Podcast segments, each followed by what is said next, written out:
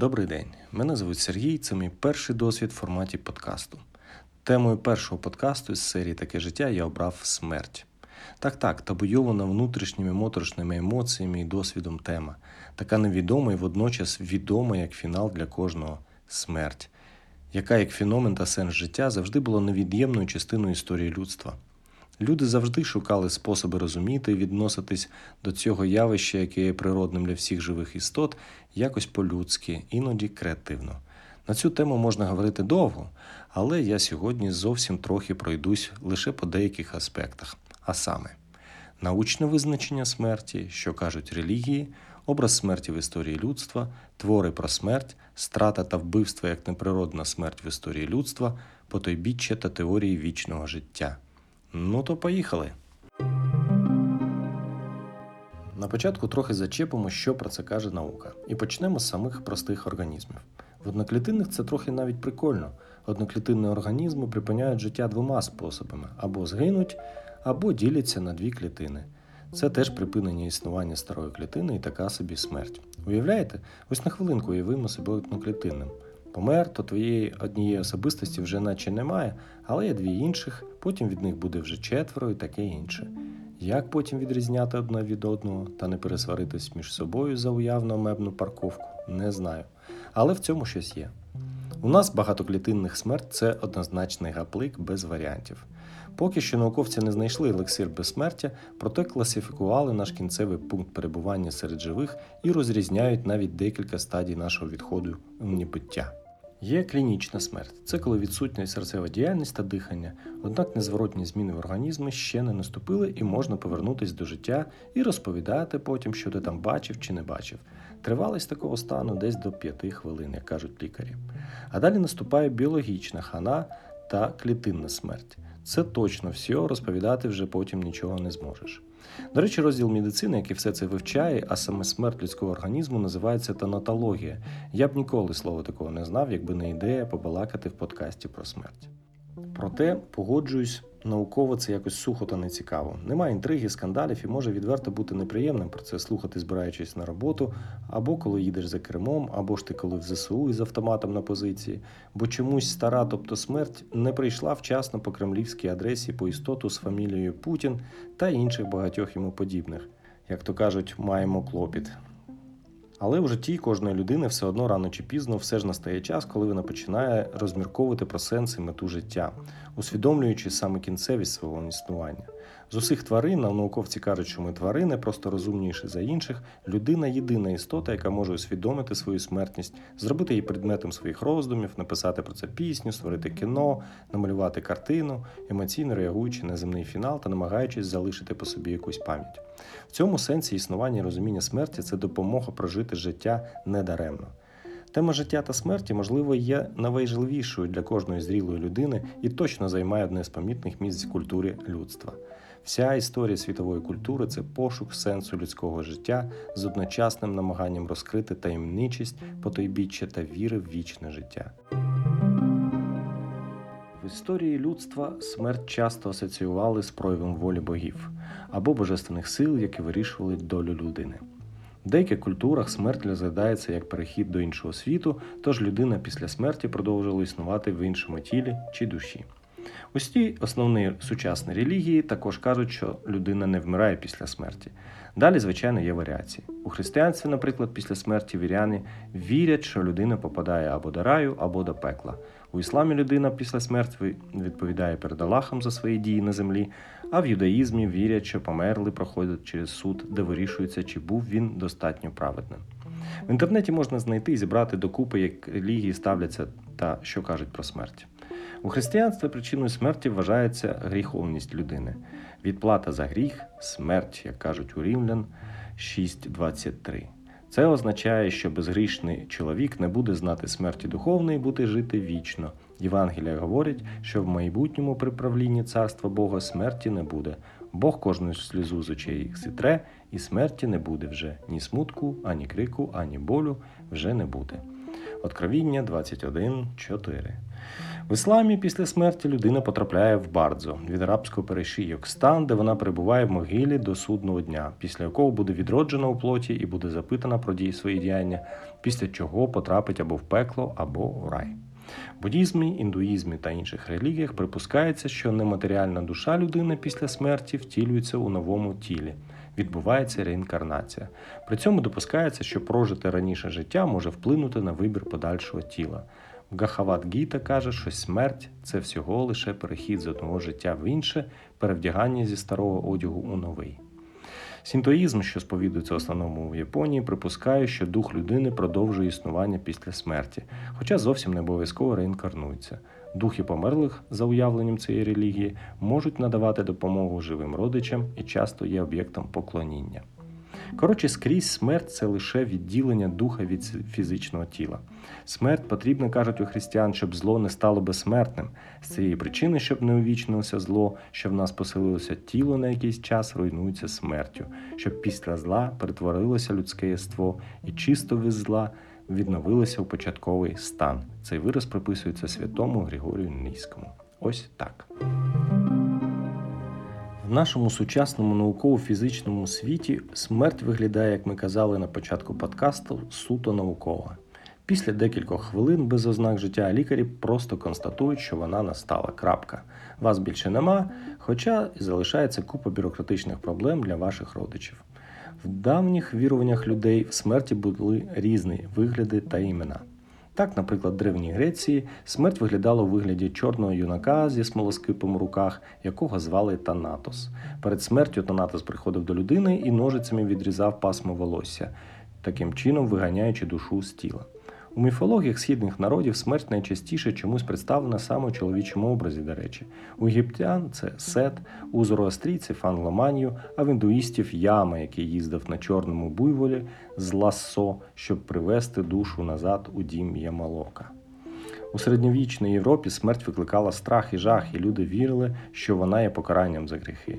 Це призвело до розвитку культури смерті, яка охоплювала всі сфери життя від мистецтва до архітектури, від одягу до їжі. Зображення смерті стали поширеними в іконографії. Художній образ смерті це давня та популярна тема в мистецтві, що описує персонажа, який є втіленням смерті.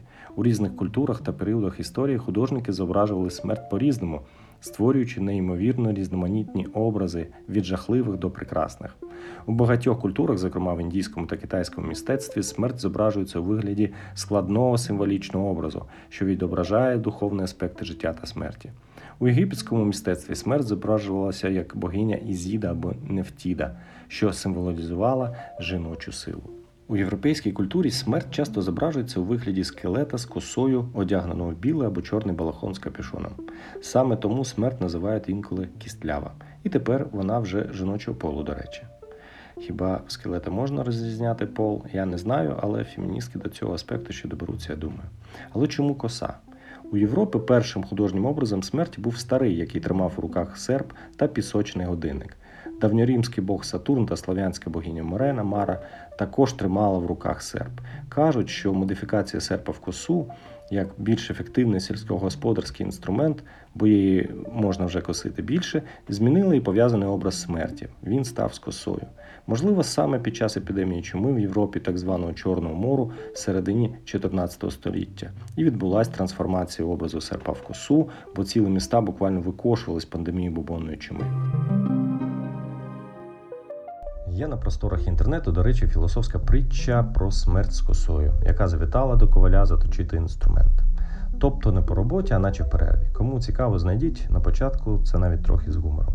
Всю наводити в подкасті не буду, бо це плюс 10 хвилин, але кінцівку наведу, бо вона чудово розкриває і той образ, який ми малюємо смерті, називаючи її старою та пояснює саме потребу коси як знаряддя. Але все з трохи іншим підтекстом, ніж ми звикли. Тож, коли коваль Василій вже закінчив роботу і розглядав косу, яку смерть попросила виправити та наточити, він захопленням мовив, мовляв, не можу повірити, що тримає в руках предмет, з яким не може зрівнятися жодна зброя по кількості загублених. І це визвало бурхливу реакцію смерті, яка до цього терпляче сиділа на лавці та розглядала інтер'єр ковальні. Далі цитуватиму до кінця, бо саме там філософія. Тож смерть реагує на звинувачення коваля. Я ніколи не вбивала людей. Навіщо це мені? Якщо ви самі прекрасно справляєтесь з цією місією? Ви самі вбиваєте один одного. Ви, ви можете вбити заради папірців, заради вашої злості, ненависті. Ви навіть можете вбити просто так, заради розваги. А коли вам стає цього мало, ви влаштовуєте війни і вбиваєте один одного сотнями і тисячами. Вам просто це подобається.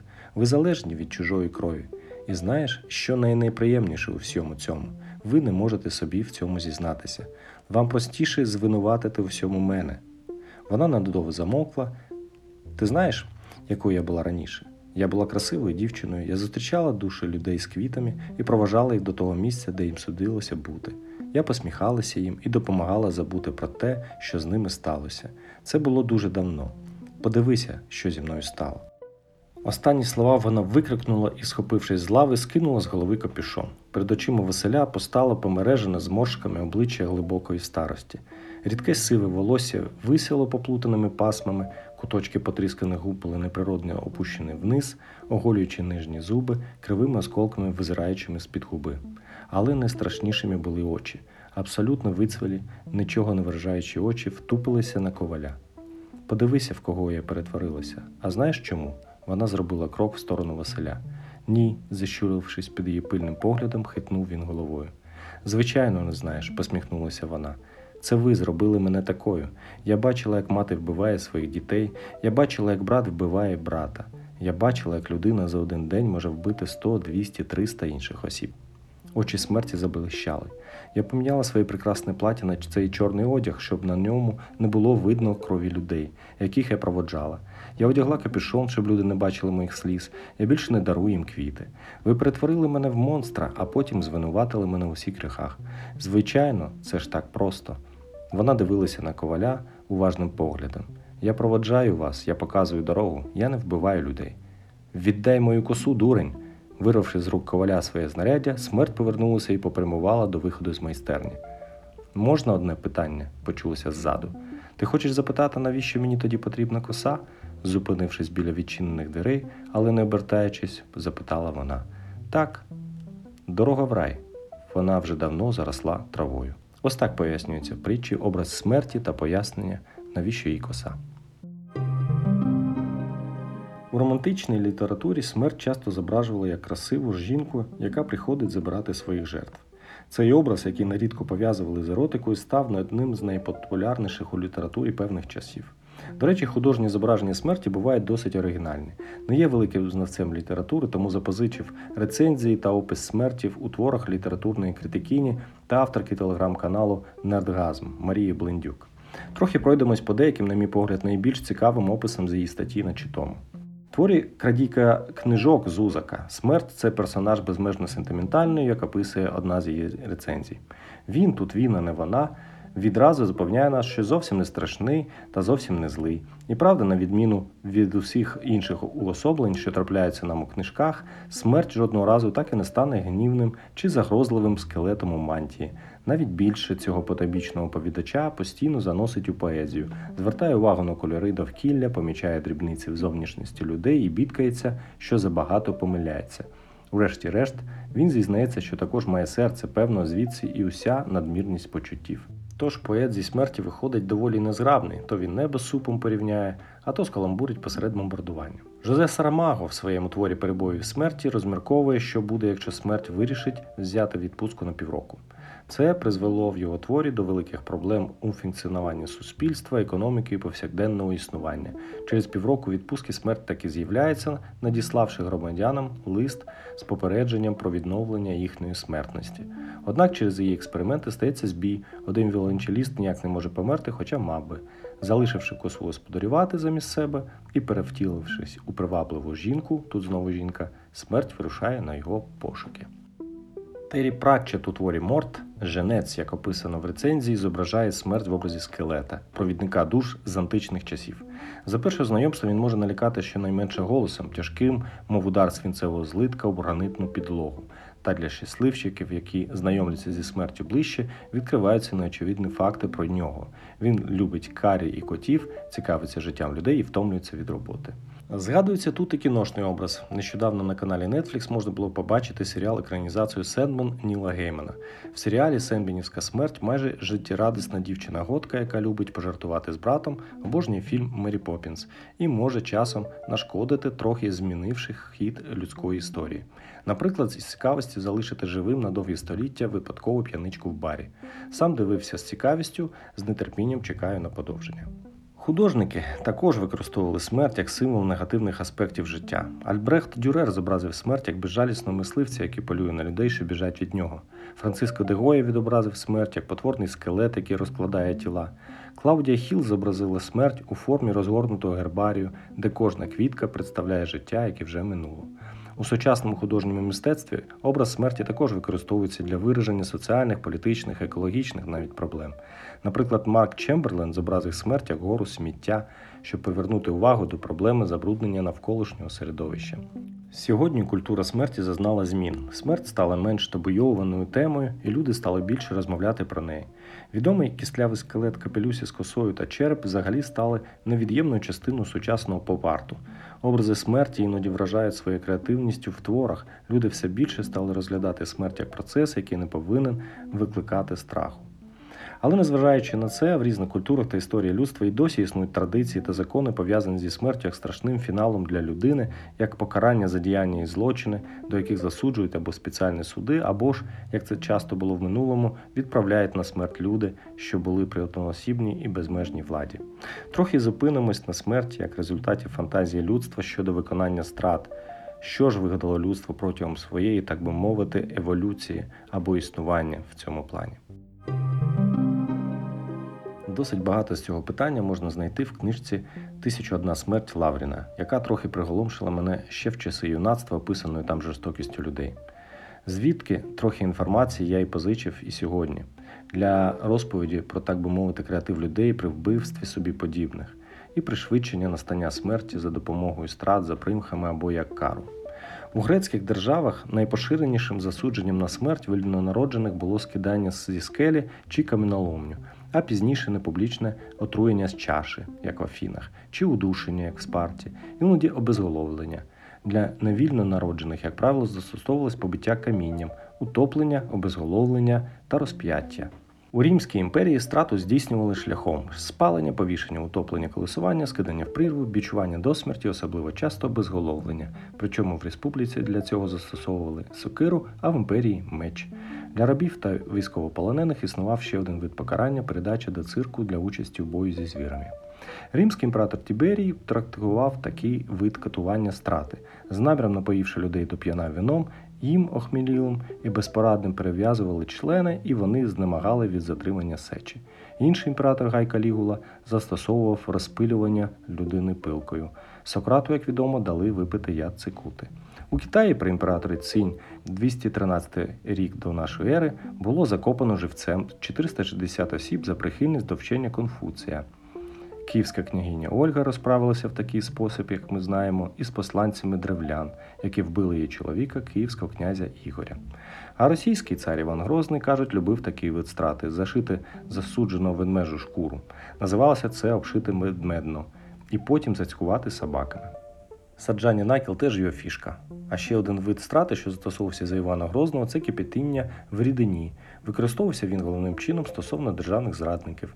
У середньовіччі Німеччині подібним чином розправлялися із фальшивими монетниками. Іншим видом покарання для них за так званому любекському праву було зняття з голови волосся разом зі шкірою. Скальпування полюбляли і корінні народи Північної Америки під час воєн з завойовниками своїх земель. Найзнаменітіший від страти в давнину це розп'яття, оскільки так було страчено згідно з Євангелією Ісуса Христа. А ще використовували спалення, утоплення, забивання каміннями, палицями, четвертування, колесування, заливання горла розплавленим металом, підвішування на гачок, поїдання щуром, заморожування, розчинення в кислоті. Так, так, це все людство, яке, побоюючись смерті, водночас залюбки культивувало смерть і вигадувало для неї все більш витончені засоби збирання людських душ. Величезна кількість різновидів страт, яка існувала в давнину і в середні віки, в більш сучасному і, як то кажуть, гуманному світі сузилася приблизно до десятка. У сучасному світі при засудженні на страту найпоширеніші розстріли повішення. Страта на електричному стільці була розповсюджена в 20 віці в Сполучених Штатах Америки, а зараз замінюється там смертельною ін'єкцією. Ще рідше зустрічається отруєння газом та обезголовлення. У деяких мусульманських країнах типу Иран ще не так давно можна було зустріти екзотичні види страт, на кшталт закидання камінням чи скидання засуджених у прірву. Через повішення зі смертю передчасно побачилось чимало відомих особистостей: правитель ацтеків Куаутемок, англійський пірат Кіт, брат Леніна Олександр Ульянов, нацистські злочинці, засуджені на Нюрнберзькому процесі. А серед відомих людей, повішених вже зовсім останнім часом, колишній прем'єр-міністр Пакистану Зульфікар Аліпхутто та диктатор Іраку Саддам Хусейн. Розстріл в тому чи іншому різновиді став, мабуть, стратою, що за кількістю вбитих вже давно вийшов на перше місце в Олімпіаді смертей. Особливо часто такий вид покарання застосовується в умовах воєнних дій від часів початку масового використання вогнепальної зброї. Серед історичних знаменитостей, страчених за допомогою розстрілу, наслідний французький принц Георгцог Ангієнський, імператор Мексики Максиміліан, німецька шпигунка Мата Харі, останній російський монарх Микола II, шеф радянських органів внутрішніх справ Лаврентій Берія, лідер італійських фашистів Муссоліні, румунський диктатор Чаушеску з жінкою та багато інших імен. Але до широкого використання стрілецької зброї наймасовішим різновидом страти було, мабуть, обезголовлення. Цей від страти, що був у минуле століття чи не найпопулярнішим, зараз на практиці застосовується лише в Саудівській Аравії та й донедавна був закріплений у законодавстві Єменської Арабської Республіки та Об'єднаних Арабських Еміратів. Мечом або сакиру рубали голови засудженим в стародавньому Римі, а в Османській імперії та в середньовіччій Європі. В такий спосіб було страчено багато монархів світу: англійський король Річард II і Карл І, шотландська королева Марія Стюарт, французький король Людовик XVI та його дружина Марія Антуанетта. З удосконаленням такої страти, розробкою доктора Гільотина, після французької революції список поповнювався аж до 1977 року, коли в Марселі гільотиною була проведена остання кара в Західній Європі. Закінчуючи тему кари смертю та страт, в світі стійка тенденція на відмову від смертної кари. Україна офіційно припинила застосування смертної кари в 1997 році. Станом на 2022 рік вже 109 держав юридично повністю скасували можливість страчувати злочинців за будь-які злочини.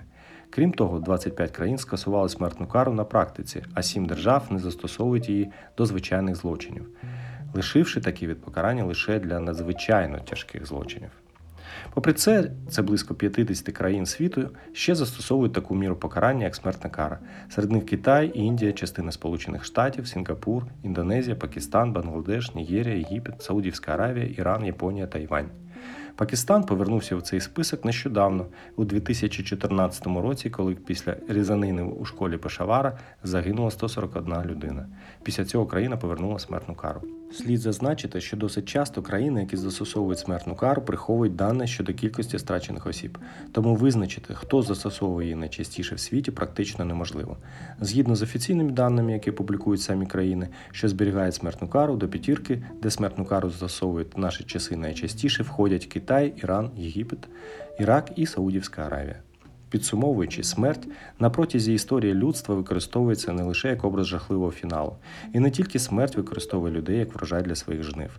Люди залюбки користуються смертю у своїх інтересах при житті, як стратою, як карою, як образом для натхнення, як помстою, як боротьбою за владу, як засобом для задоволення хворобливих маній і амбіцій. Іноді не смерть приходить раптово, її приводять самі люди найжорстокіші та й найвбивчі істоти на землі. Повертаючись до більш приємних, якщо можна так казати, історій про смерть і людство, маємо затронути ще один аспект. Якщо відкинути наукову фантастику та художні твори, слід зазначити, що різні люди мають різні уявлення про те, що відбувається після смерті, і ці уявлення можуть бути сформовані релігійними, культурними, філософськими або особистими переконаннями. А що ж про смерть та як вона виглядає, кажуть люди, хто з нею стикався в прямому сенсі.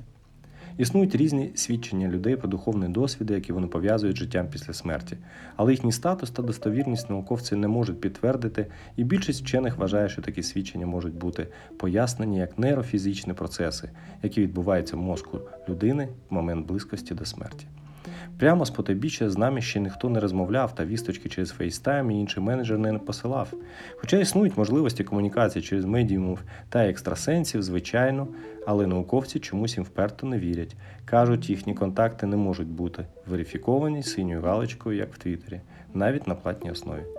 Люди, які заявляють, що пережили так званий близькосмертний досвід, коли вони перебували на межі смерті, але потім повернулись до життя, іноді кажуть, що відчували відчуття спокою, світла та близькості до рідних, які померли раніше, спілкування з Богом і таке інше.